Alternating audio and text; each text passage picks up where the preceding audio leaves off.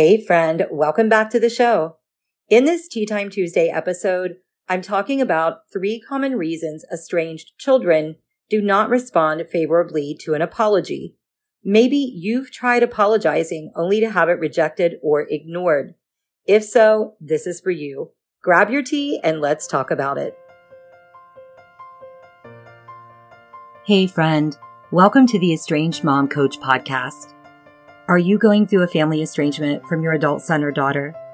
Do you wonder why your child cut you off, if there's a way to save the relationship, or how you can ever feel happy again? You can only distract yourself and avoid thinking about it for so long, and then it hits you all over again. How can this be happening? I'm Jenny Good. I'm a certified coach trained in mindset neuroscience, family estrangement, and emotional healing. I'm also a mom who's been through adult child estrangement and reconciliation. I teach Christian estranged moms how to increase their odds of reconciling with their child and how to achieve emotional healing and happiness in the meantime. And we do it from a biblical perspective. So grab your tea, pop in your AirPods, and exhale. Welcome home, Sister Mom. It's going to be okay. Quick disclaimer I am a certified coach, not a therapist. If you think you're suffering from a mental health disorder, please seek help from a licensed therapist or call 911.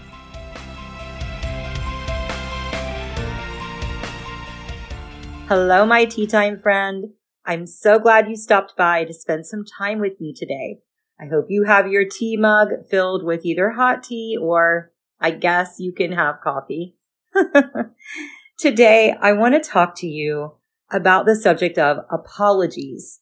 Sometimes an estranged mom apologizes to her adult child only to find that it did not seem to make any difference. If that's happened to you, you were probably left wondering what your child wants from you because you apologized and it didn't fix anything. So you start thinking maybe they just don't want to work things out and that nothing you can do is truly going to make a difference. I'm going to give you three of the most common reasons that an apology doesn't sway your estranged child. And before I get into it, I want you to know that just because your previous apology did not fix things, that does not mean that all hope is gone. I personally apologized to my formerly estranged daughter multiple times before things started to move in the right direction.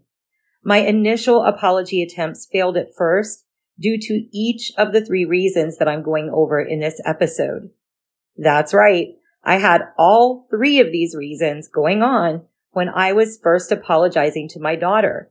My daughter and I have since reconciled and we're working on a better relationship now. So I am proof that failed apologies do not mean that you can't reconcile with your estranged child.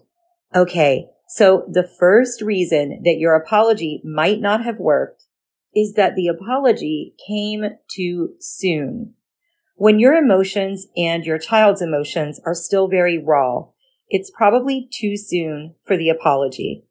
Everyone involved is easily triggered and not feeling very trusting at that stage.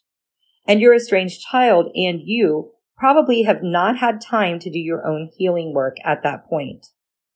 In our grief, we can feel a sense of urgency to hurry up and fix the relationship.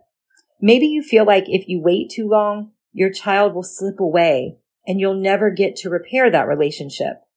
But actually, taking a little time to bring everyone's emotions down a level and for both of you to do some healing on your own increases the odds that things will get better.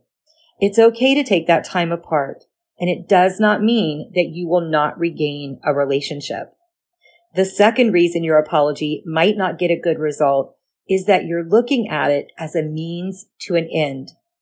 If you're thinking that an apology will just end the estrangement and everything will go back to how it was, I want to tell you with love that it's unlikely to happen that way.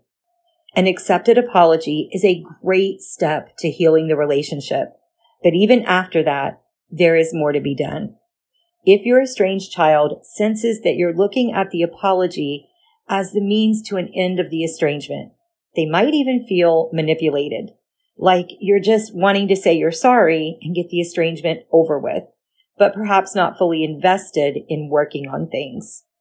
And the third reason that your apology may get ignored by your estranged child is communicating in ways that defend or deflect. If you have something to apologize for, it's important that you don't follow the apology with the word but or an attempt to say it really wasn't your fault. I did this a lot and I thought at the time that I was just trying to explain my reasons that led to what I had said or done, things that I was sincerely sorry for. Those conversations kept not going well, and I eventually figured out that I needed to apologize and then hold the silence. No buts, no explanations. Resist the urge to say, this is why I did this, or this other person was responsible for XYZ.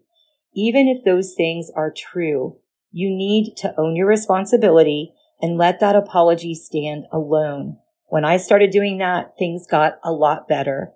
If you have apologized and it was not received well, I want you to know that it's probably due to one or more of those three reasons. And I also want you to know that it absolutely does not mean that your child won't accept your apology in the future. Communicating differently, doing your own healing work, and giving it some time those three things are key actions that go a long way in changing the outcome in the future. Okay, friend, that is what I have for you this time, and I hope that it blesses you. Hey, Sister Mom, thanks for spending time with me. If this podcast inspired you, helped you, or blessed you in some way, I'd love for you to share it with another mom who can be edified by it. Also, the number one way you can thank me is by leaving a rating and review on Apple Podcasts. This helps more moms like us find and be blessed by the show. Remember, you are a daughter of the Most High King, and you are not alone.